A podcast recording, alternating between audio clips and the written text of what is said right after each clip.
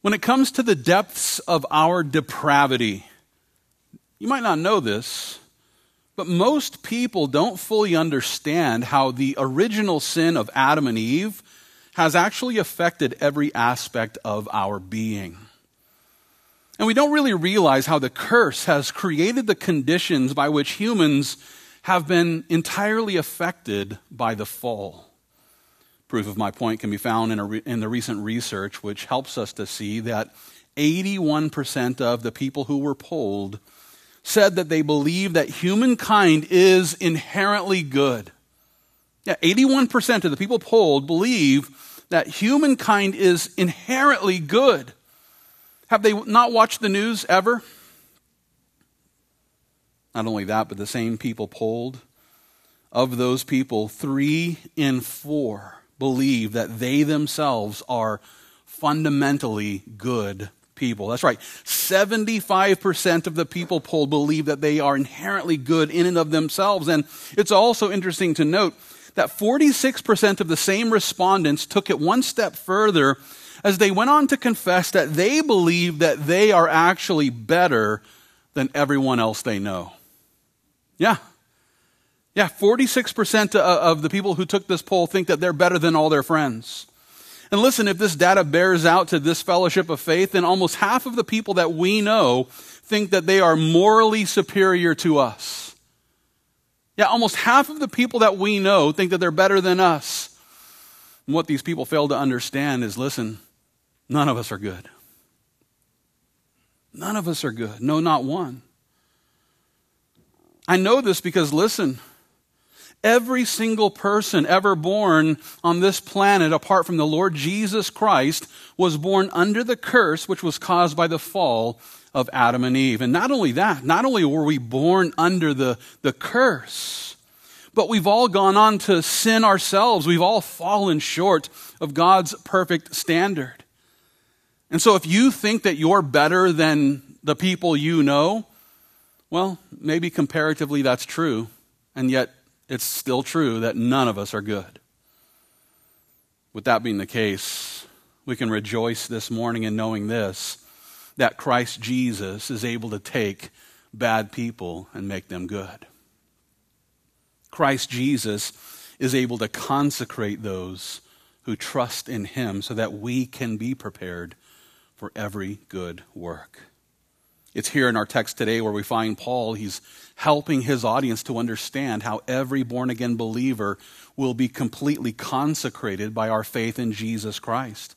And as we study the scriptures before us this morning, we'll begin to see, first of all, that the Christian who is being completely consecrated has received a sanctified spirit.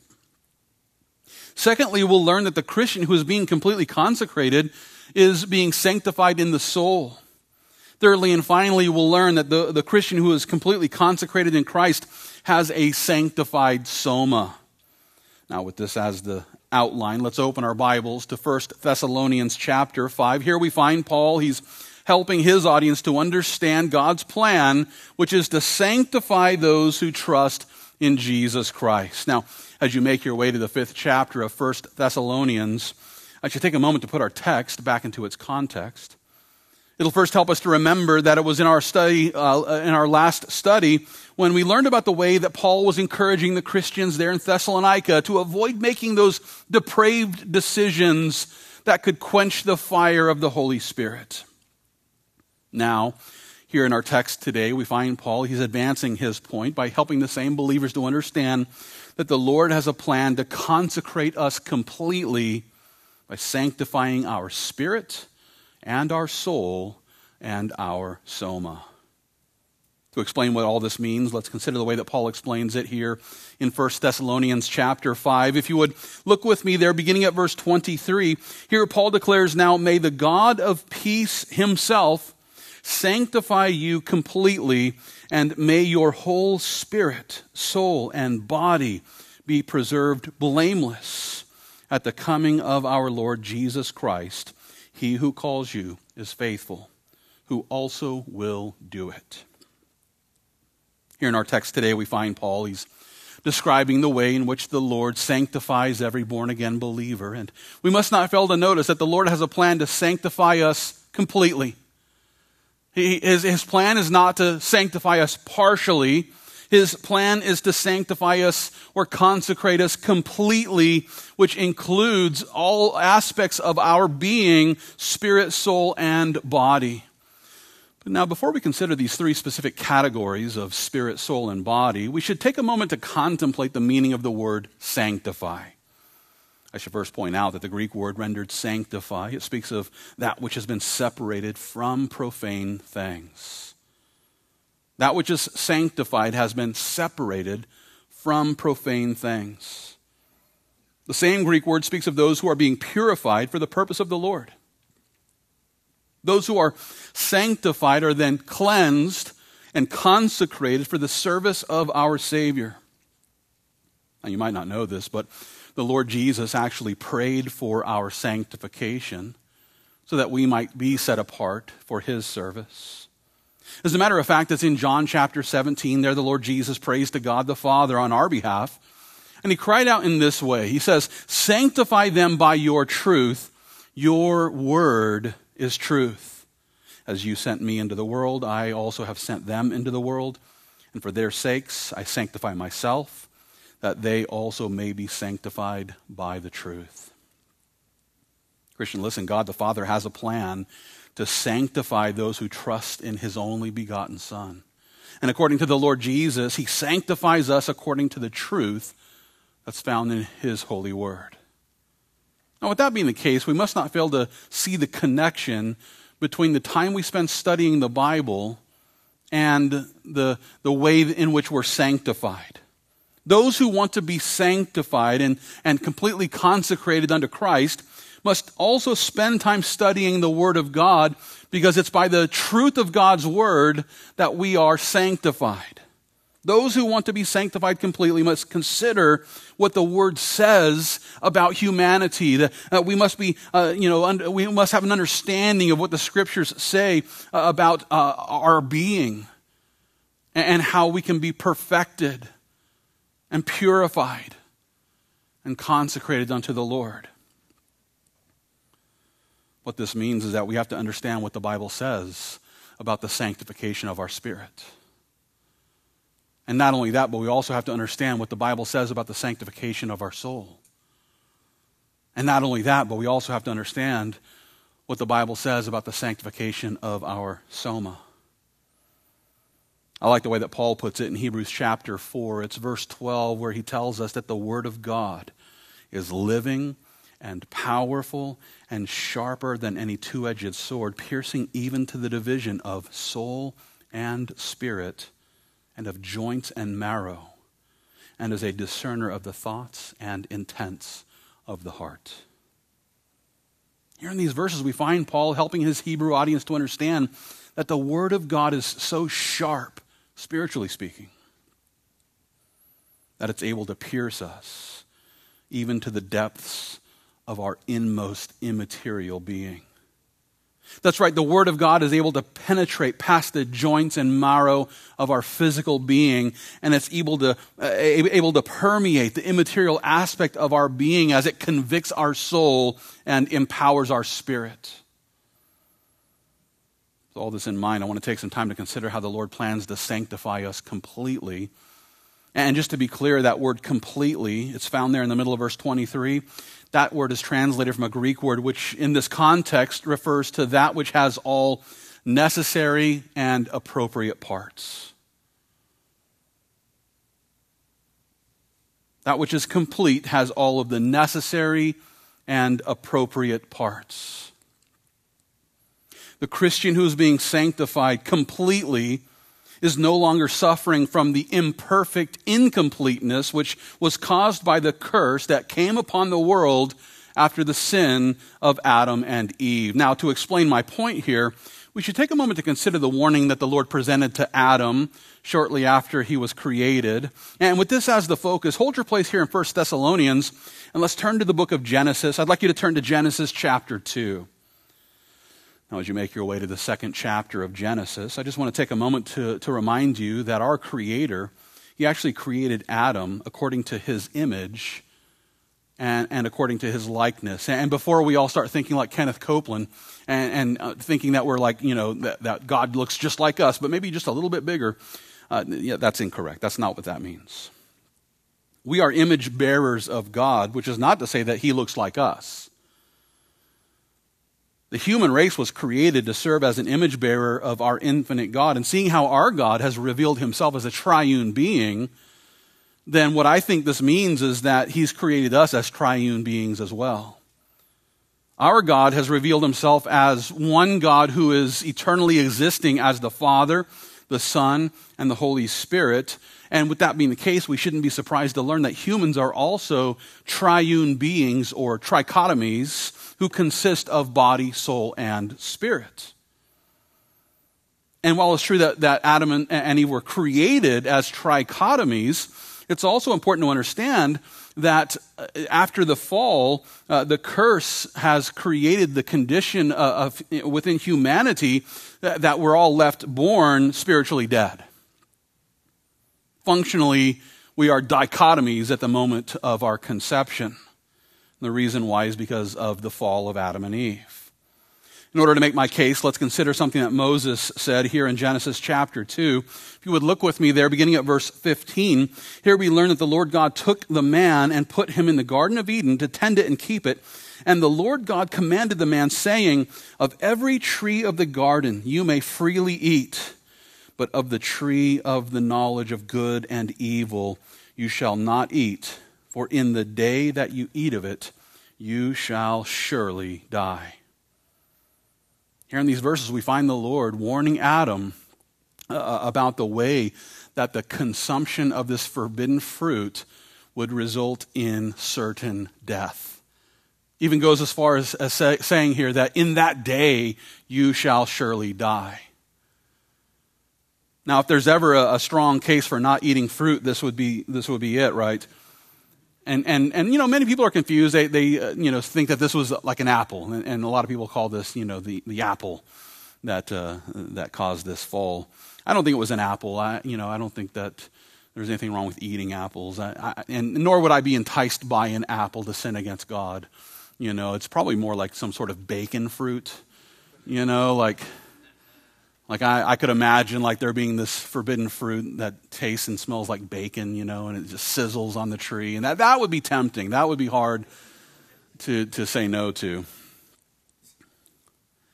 But regardless of the specific kind of fruit that this was, the Lord said, In the day that you eat it, you will die. Did they die on that day? Yes and no. They most certainly died on that day, though they didn't physically die. I do believe that this was the moment when the process of entropy began and you know uh, the material world began to, to run down and, and resulting in the death of humans physically. But, but i also believe that this was the day that they spiritually died. Yeah i believe that adam and eve spiritually died on that day. And, and as a result the curse affected their offspring resulted, resulting in children who are also born spiritually dead including us I believe this is the point that Paul was making in his letter to the church in Ephesians. It's actually in, uh, it's actually in Ephesians chapter 2. Uh, there he describes every unbeliever as those who are dead in trespasses and sins. Just to be clear, we must understand that the unrepentant unbeliever is alive. The unrepentant unbeliever on the planet today is physically alive. They're breathing, they're speaking, they're thinking. And yet at the same time, they also have a soul which includes their mind, their emotions, their memories. And with that being the case, it only stands to reason that if they're alive physically and if they're alive soulishly, then how is it that they're dead? Well, I believe that they're dead spiritually, that their spirit is dead. The Lord created humans to bear the image and the likeness of our triune God, and therefore we were uh, created as trichotomies, comprised of three distinct parts, that being the body, the soul, and the spirit. However, the curse, which was caused by the original sin of Adam and Eve, has affected all of their offspring, including us, and as a result, we're born spiritually dead, which leaves every person as functioning dichotomies who are incomplete. because we're supposed to be trichotomies. And with that being the case, we must be born of the Spirit in order to escape the curse of original sin that has left us incomplete. According to Jesus, the simple solution for this situation, well, it's to become believers who are born of the Spirit.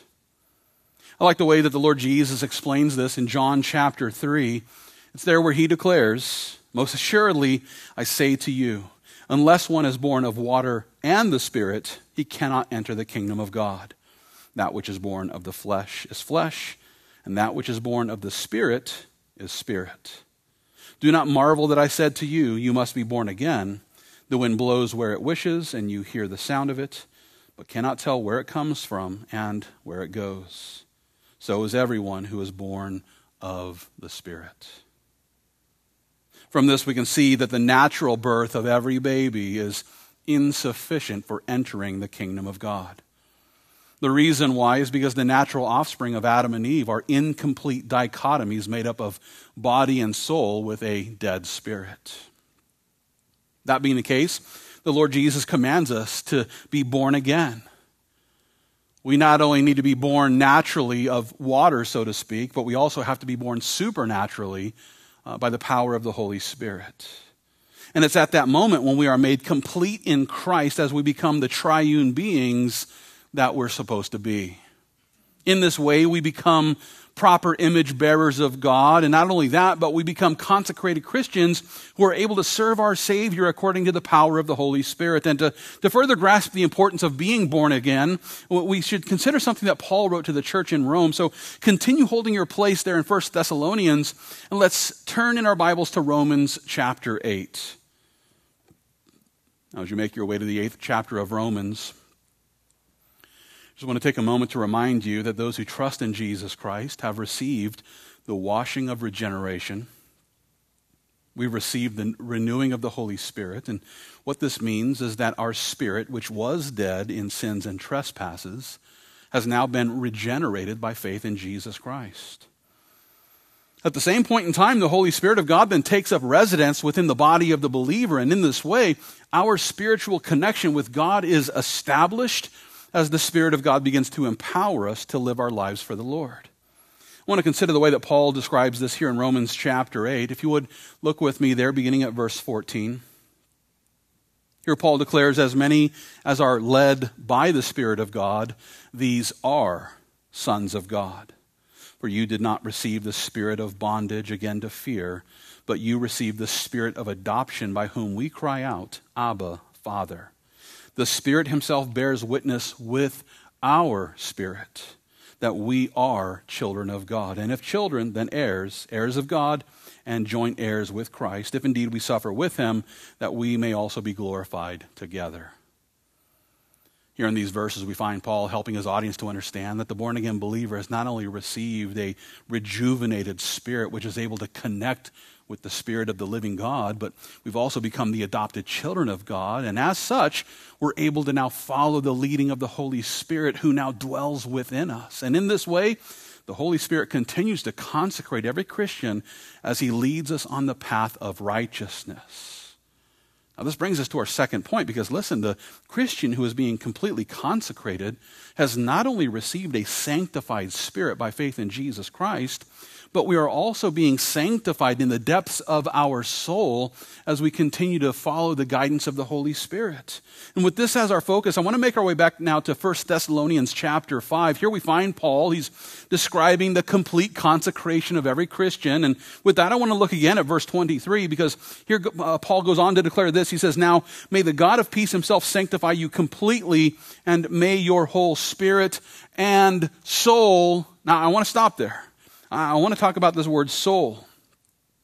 The soul here refers to the breath of life. Think about that. The soul is the breath of life. And listen, some of, some of your souls need more gum. But, uh, but the soul is the breath of life, and, and the soul is the vital force which animates the body. Not only that, but the soul is also equated with the immaterial heart, which includes our feelings, desires, affections, and aversions. And so within the category of the soul, we find the heart. the desires, the affections that we have, the aversions that we have. The, the human soul is also made up of our mind. This includes our memories and our motivations. And while the dichotomist will insist that the soul and the spirit are just basically the same thing, I believe that this verse actually provides us with a biblical basis for believing that our soul is distinctly different from our spirit. I should also remind you about the statement that Paul made in Hebrews chapter 4. It's there again where Paul assured his audience that the Word of God is living and active. It's sharper than any two edged sword. But then he tells us that this Word of God is able to pierce us even to the division of soul and spirit. The Word of God is able to make a distinction between the soul and the spirit. And while I realize that there are many Bible teachers and even scholars who will insist that there's no clear distinction between the soul and the spirit, and, and so they, they equate us to dichotomies who are just material and immaterial beings. Listen, you know, the, the, the scriptures are able to separate the difference between joints and marrow. And, and, furthermore, the scriptures are able to uh, make a distinction between the spirit and the soul. So, uh, you know, a, a, a human scholar might not be able to make this distinction, but the Word of God can. I'm going to go with the Word of God every time over any scholar. The scriptures provide us with a biblical basis for identifying the difference between the spirit and the soul. Case in point, I want to consider the statement that the Virgin Mary made after she discovered you know, her unplanned pregnancy. Uh, and listen, it's at that point in time when she interacts with Elizabeth that she cries out in this way. She says, My soul magnifies the Lord, and my spirit has rejoiced in God my Savior. Her soul, the Virgin Mary's soul, magnified the Lord. Or, or in other words, you know, her soul has the mental capacity for focusing in on the object of her faith. At the same time, Mary's spirit rejoiced. In other words, she spiritually worshiped her Redeemer in spirit and in truth. From this, we can see how our rejuvenated spirit helps us to worship the Lord and have a relationship with Him, while the immaterial soul helps us to mentally comprehend the ministry and magnificence of our Messiah. Now, I could spend the rest of our time today using the Bible to define a difference between the spirit and the soul. Uh, and, and, so, uh, you know, just for the sake of advancing the second point forward, I'd like to just sum it all up by helping you to understand that our spirit is the immaterial nature of the human being, which enables us to connect with the Holy Spirit of God as we worship God in spirit and truth. At the same time, the immaterial soul of every human being is that which enables us to consider and contemplate our need for the Lord Jesus Christ. The, the soul is what enables us to acquire knowledge and memorize scriptures and understand how to apply it to our lives. The born again spirit enables us to worship the Lord in spirit and in truth, but our soul enables us to acquire the knowledge that we need to walk by faith with Jesus Christ. And with all this in mind, let's just take some time to consider how the soul of the Christian is to be completely consecrated. You might be interested to know that the word soul, it's actually translated from the Greek word psyche. And just to be clear, the Greek word psyche refers to the totality of elements that form our mind, which includes the feelings and the desires and the affections and the aversions and you know the memories and the motivations and all these sorts of things. Psyche is also the basis for the word psychology, which is the science that's focused in on the mind and the behaviors of the individual. Therefore, when we speak of the sanctification of the soul, we're actually referring to the way in which the Lord is planning to purify our minds and our memories and even our motivations so that we can become His servants.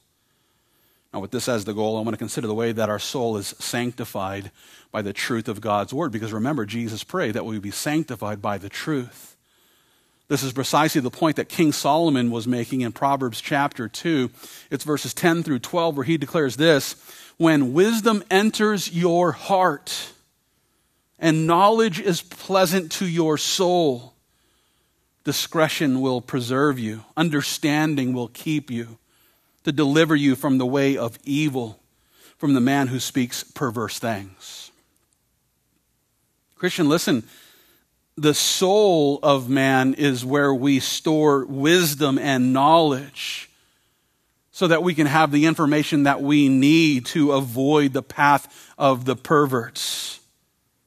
There, there is an evil path that is set before us, and the person who, who doesn't know better will, will follow that path of perversion. But the believer who wants to be consecrated in their soul will, will acquire the knowledge that we need so that we can become wise believers who are making good decisions. And in this way, we're able to understand the path of perfection that the Lord is leading us to travel. And just to be clear about the source for this sanctifying knowledge, again, Jesus prayed, Sanctify them by your truth. Your word is truth. Where do we acquire this sanctifying knowledge? From the world? You know, from, from college psychologists, you know, and, and, and secular professors and these sorts of things? You, you think that our, our colleges here in America are spitting out morally sound students that, that become, you know, purified members of society? No, we need the Word of God. We need to be sanctified by the truth which is found in the Word of God. I like the way that King David explains it in the 119th Psalm. It's there in verses 9 through 11, where David says this How can a young man cleanse his way? By taking heed according to your word. With my whole heart I have sought you. Oh, let me not wander from your commandments. Your word I have hidden in my heart that I might not sin against you. In other words, those who want to be completely consecrated should spend time memorizing the Word of God. And the reason why is because those who spend time memorizing the Word of God will have the knowledge that they need to discern the difference between obedience and sinfulness. Those who will take the time to study the Word of God will also acquire the wisdom that we need so that we can keep ourselves from engaging in all of the sinful things that could damage our soul. With this in mind, I want to remind you of the warning that Peter presented in 1 Peter chapter 2. It's there where he declares, Beloved, I beg you as sojourners and pilgrims abstain from fleshly lusts which war against the soul. You know, there is a war that is happening against your soul, against your heart, against your mind. There is a war that's happening. And the enemy is attempting to attack our minds so that we might not follow in the footsteps of the Lord Jesus Christ. And there are carnal cravings that can keep us from being completely sanctified as we uh, move forward in our faith with our Savior. And knowing how easy it is for us to focus our minds on all of the depraved desires that still fill our hearts, we would all do well to abstain from the fleshly lusts which are at war with our soul.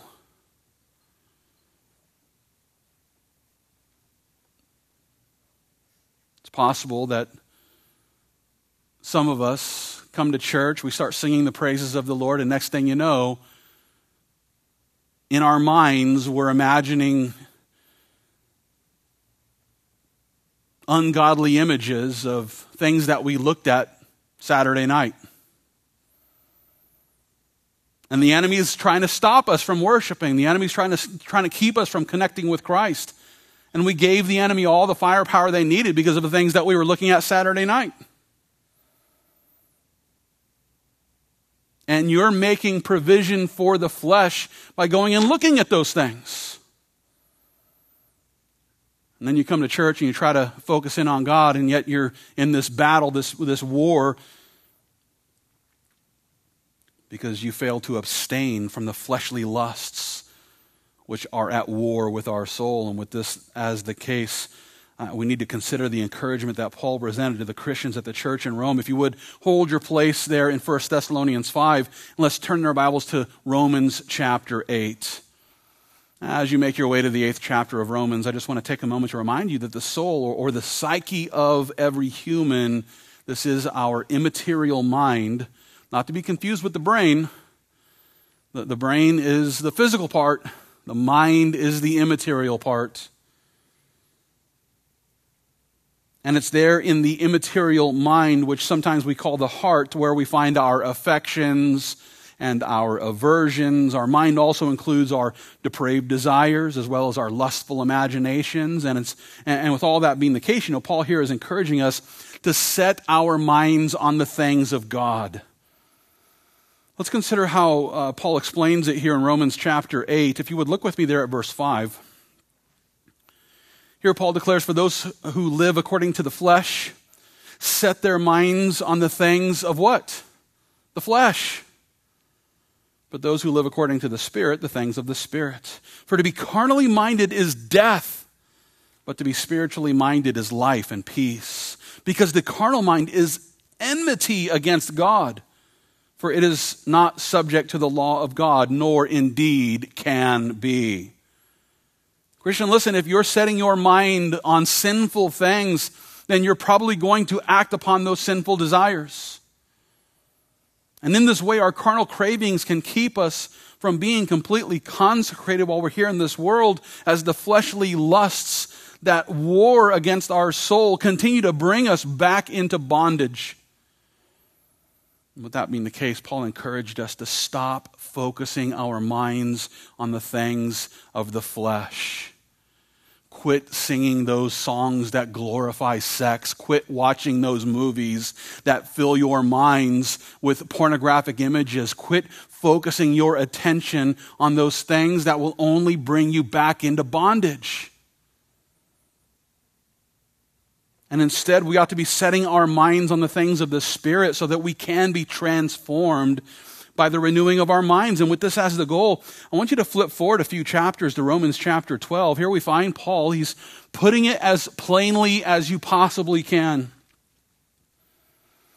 As you arrive there in Romans chapter 12, I want to focus your attention beginning at verse 1. Here Paul declares, I beseech you, therefore, brethren, by the mercies of God, that you present your bodies a living sacrifice, holy acceptable to God, which is your reasonable service. And do not be conformed to this world, but be transformed by the renewing of your mind, that you may prove what is that good and acceptable and perfect will of God. Here in these verses, we find Paul, he's encouraging every Christian to realize that uh, the, the Christian who wants to be completely consecrated must be transformed. And, and I've pointed it out many times before, and I'll, I'll continue to as well. We all want transformation of some form. You know, we, we all want the transformation that comes from a, a diet or, or, exercise or a makeover or, you know, a nip and a tuck or, or, or there's people who are now going in for full on surgeries where they're getting body parts cut off because they want to be transformed into another gender and these sorts of things. We all want some sort of transformation because there's something within us that knows that we're not right, that there's something imperfect about us. And so we seek out some sort of transformation to make us feel right. And it's important to understand that it's the Word of God that does that. The Word of God brings true transformation. The Christian who wants to be completely consecrated must be transformed by the renewing of our mind that comes from the Word of God. And we must be sanctified in the depths of our soul as we allow the Word of God to transform the way we think. And then, as our immaterial mind is being aligned with the Word of God, that's how the consecrated Christian then is able to present their bodies to the Lord as a living sacrifice as we set out to serve our Savior. Now, that's, this brings us to our third and final point because listen, the Christian who is being completely consecrated has not only received a sanctified spirit, and we've not only been sanctified in the depths of our soul by the power of God's Word, but the Christian who is being completely sanctified or consecrated will then be able to serve our Savior with a sanctified soma. Now, now what do I mean by this? Well, I'd like you to make your way back to 1 Thessalonians chapter 5, where we find Paul continuing to describe the complete consecration of every Christian.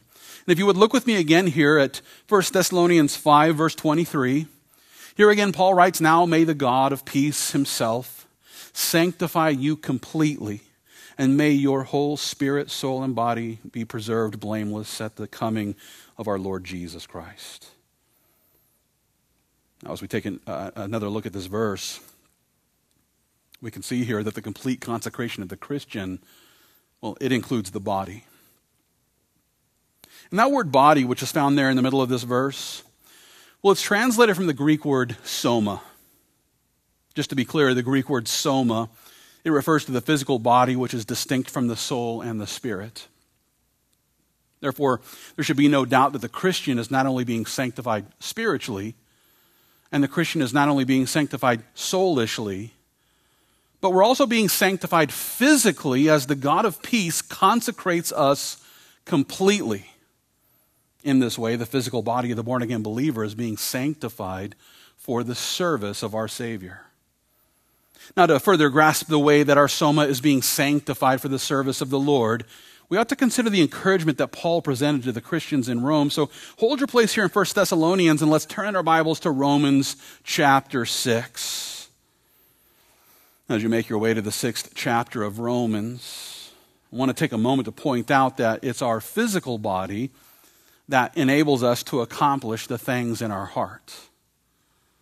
So there's this immaterial aspect of who we are. There's the spirit and the soul, and, and within all of the, the immaterial uh, aspects of our being, you know, there's thoughts and dreams and imaginations, and, and the Spirit of God is leading our spirit and these sorts of things. But, but yet, this still has to be walked out or accomplished physically.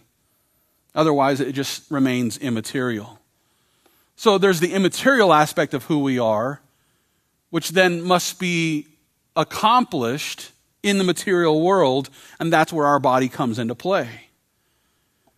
Knowing that our body is able to accomplish sinful things that are dreamt up in our immaterial uh, uh, world, uh, we need to be sanctified, physically speaking.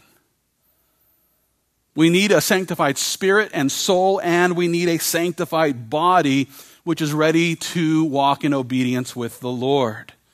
I want to consider how Paul puts it here in Romans chapter 6. If you would look with me there, beginning at verse 11. Here, Paul declares, Reckon yourselves to be dead indeed to sin, but alive to God in Christ Jesus our Lord. Therefore, do not let sin reign in your mortal body, that you should obey it in its lusts. And do not present your members as instruments of unrighteousness to sin, but present yourselves to God as being alive from the dead, and your members as instruments of righteousness to God. Now, here in these verses, we find Paul, he's helping the believers at the church there in Rome to realize that the consecrated Christian who is being sanctified in spirit and in soul should also be sanctified in their soma as we present the members of our mortal bodies, or, or in other words, our body parts, as instruments of righteousness set apart for the service of our Savior. Simply put, the body of the born again believer should be used for the glory of God. I like the way that Paul put it in 2 Timothy chapter 2. It's there where he informs Pastor Timothy that the solid foundation of God stands, having this seal the Lord knows those who are his. Christian, if you're his, he knows it.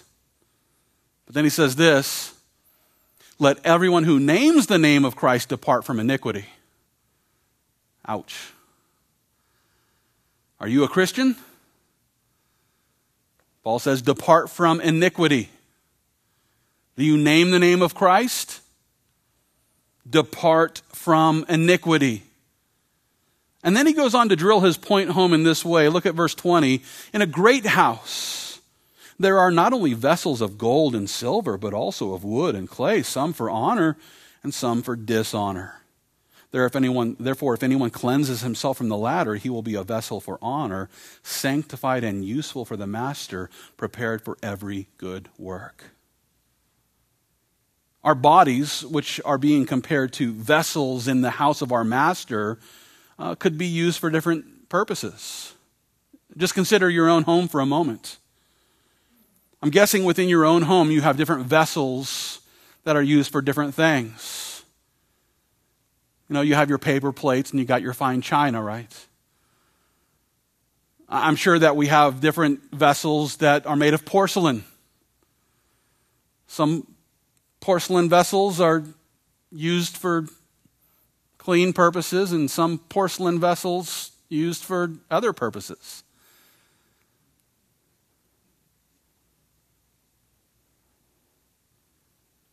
So, yeah, we all might be in the master's house, but we get to determine whether we're porcelain being used for this purpose or that purpose.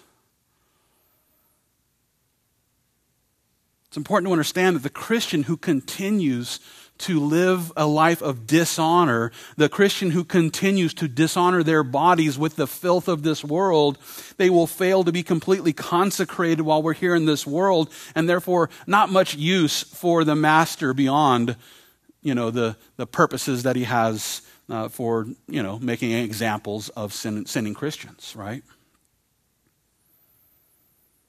Conversely, the Christian who will depart from iniquity, they will also be cleansed and consecrated as the master of the house prepares them for every good work. Now, which are you? Are you departing from iniquity? Are you presenting your members, the members of your mortal body, as instruments of righteousness to God, or are you still presenting your members as instruments of unrighteousness? Do you continue to engage in the sins that so easily ensnare us? As the Lord, you know, continues to use you as, as an example of how not to follow Jesus by faith? If so, then I encourage you to realize that the Christian who wants to be consecrated completely while we're here in this world, we must depart from iniquity so that we can be sanctified and useful for the Master, prepared for every good work with this as the goal, let's take a closer look at the encouragement that Paul presented back in 1 Thessalonians chapter 5. And as you arrive there in 1 Thessalonians 5, I just want to take another look beginning at verse 23. Here again, Paul declares, Now may the God of peace himself sanctify you completely, and may your whole spirit, soul, and body be preserved blameless at the coming of our Lord Jesus Christ. He who calls you is faithful, who also will do it. And here in these verses, Paul is helping his audience to understand that the God of peace is actually the one who is able to sanctify us spirit, soul, and soma. And not only is he able, but he's faithful to do it. He's able to do it. That's good news. But he's also faithful to do it.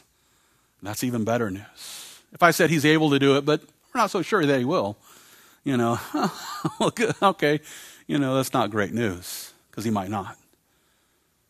But listen, he's able and faithful to do it. And it's for this reason that Paul assured the Christians in Philippi that they could be confident of this very thing that he who has begun a good work in you will complete it until the day of Jesus Christ. Isn't that great news? God's not only able, but He's faithful to complete the work that He began in us. And while it's true that the God of peace is going to completely consecrate every Christian, spirit, soul, and soma, it's also true that those who are being sanctified will also be preserved blameless at the coming of our Lord Jesus Christ. And just to be clear, it'll help you to know that the word preserved which is found there in verse 23. Well, it's actually translated from a Greek word which speaks of that which is attended to carefully.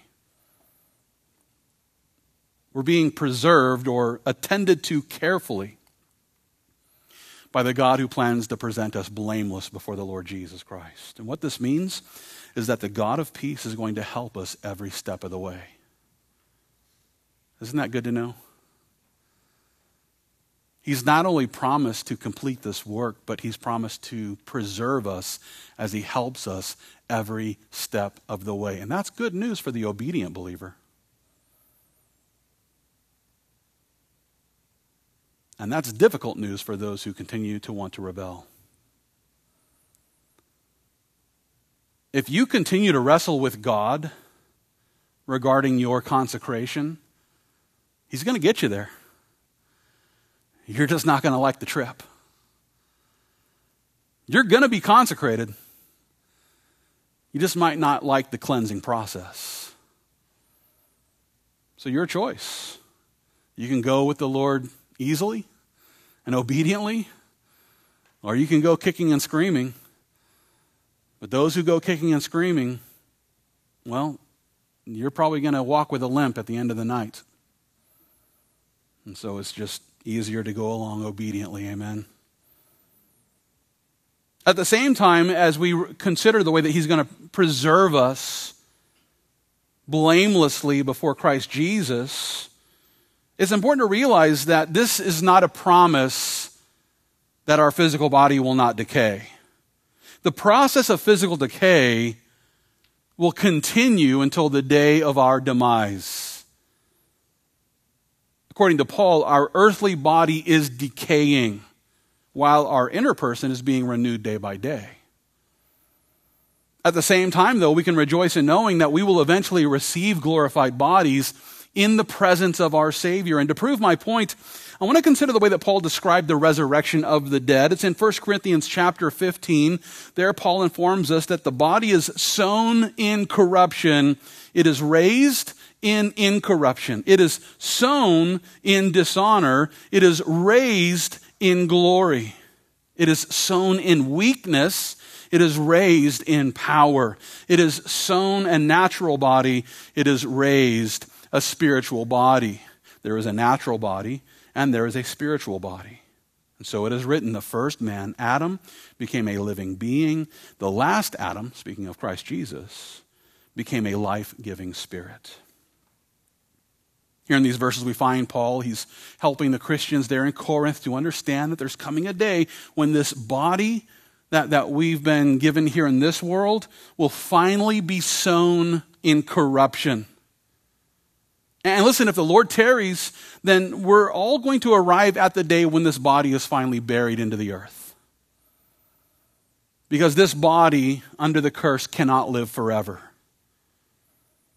And much like the agricultural seeds that produce new life, our bodies, which are sown into the soil of this earth, will eventually be transformed into spiritual bodies, which will forever be completely consecrated for the glory of God.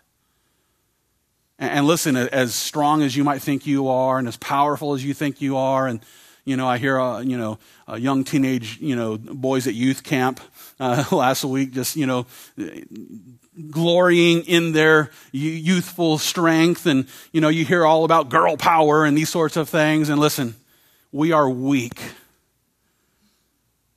We are all just weak beings trying to survive. I'll prove my point COVID 19. Little bitty virus, and everybody's like, oh, I can't leave my house for two years. Yeah, little bitty virus scared everybody. We are weak. And this body will be sown in corruption in its weakness. But in the resurrection, those who are consecrated unto Christ will be raised with power. We're going to have powerful bodies as we stand in the presence of our Savior. Isn't that great news? It's great news for the future. What about today? What about today? We still have bodies that are sick and hurting. And how many here woke up this morning with just pain? Anybody here just wake up with, you don't have to raise your hands, but I know you woke up with pain. I don't even have to, you know, you don't, you don't have to tell me. You know, some of us woke up with, you know, a headache. Some of us woke up with back pains. You know, some of us, you know, got to the mirror and were like, oh, you know, just, you know, this face again. You know, it's, it's painful.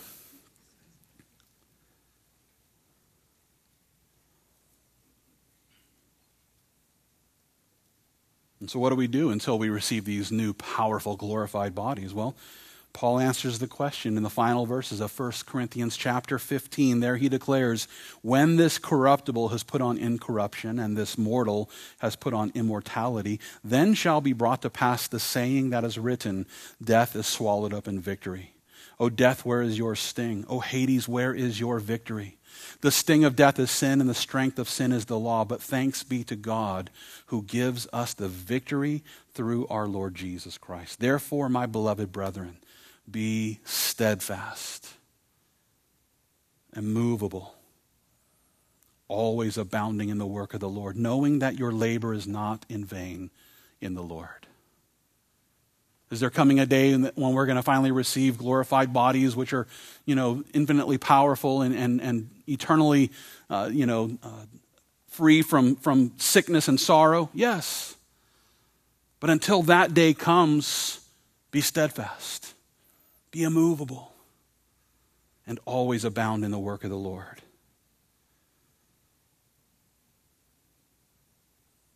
Our mortal bodies will continue to decay until our dying day. Yet it's also true that the Christian who is consecrated today will use their physical strength, the little bit of strength that we have in this world, we will use it to serve our Savior each and every day. And in this way, we, we will become those believers who are steadfast and immovable as we abound in the work of the Lord. Now, with this as the goal, I encourage you to remember the, the body of every believer belongs to the Lord. This was precisely the point that Paul was making in 1 Corinthians chapter 6. It's there where he declares, Do you not know that your body is the temple of the Holy Spirit who is in you, whom you have from God, and you are not your own? You were bought at a price. Therefore, glorify God in your body and in your spirit, which are God's. Christian, listen, the, the Lord Jesus, He redeemed us with the blood that He shed on Calvary. He paid the price for our salvation. Therefore, Christian, we belong to Him. When you get up every day and get dressed, you're putting clothes on a body that doesn't belong to you.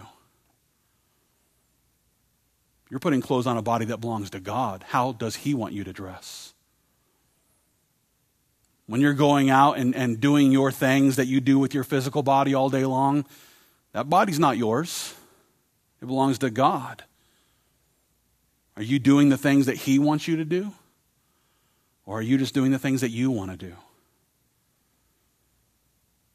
If you're a Christian, then you've become a servant of our Savior. And, and we've been sealed with the Holy Spirit of promise. We've become the temple of the Holy Spirit. Therefore, we belong to Him. And it's for this reason that the consecrated Christian will want to glorify God with the way that we use our bodies to serve our Savior. Therefore, those who are completely consecrated will glorify God with our body because our body belongs to God. Now, as we begin to wrap up this study, it's crucial for every Christian to realize that the Lord has a plan to consecrate us completely. And He wants to help us to become those believers who are sanctified and useful for our Master as He prepares us for every good work. And with this as the goal, I remind you the Christian who is completely consecrated has received a sanctified spirit, which enables us to establish a spiritual connection with the Spirit of God who wants to guide us. The Christian who is completely consecrated is also being sanctified in the depths of our soul. In this way, the Lord transforms us by renewing our minds by the power of His Word so that we can begin to discover what His will is for our lives. Finally, the Christian who is being completely consecrated will have a sanctified soma, uh, which uh, means that our mortal bodies are set apart for the service of our Savior. And as we look forward to the day when we will finally receive our glorified bodies, well, until that day, we can rejoice in knowing that the God of peace will continue to sanctify us, spirit, soul, and soma. And he will accomplish this work until the day when we are Christians who are completely consecrated in the presence of our Savior, Christ Jesus. Let's pray.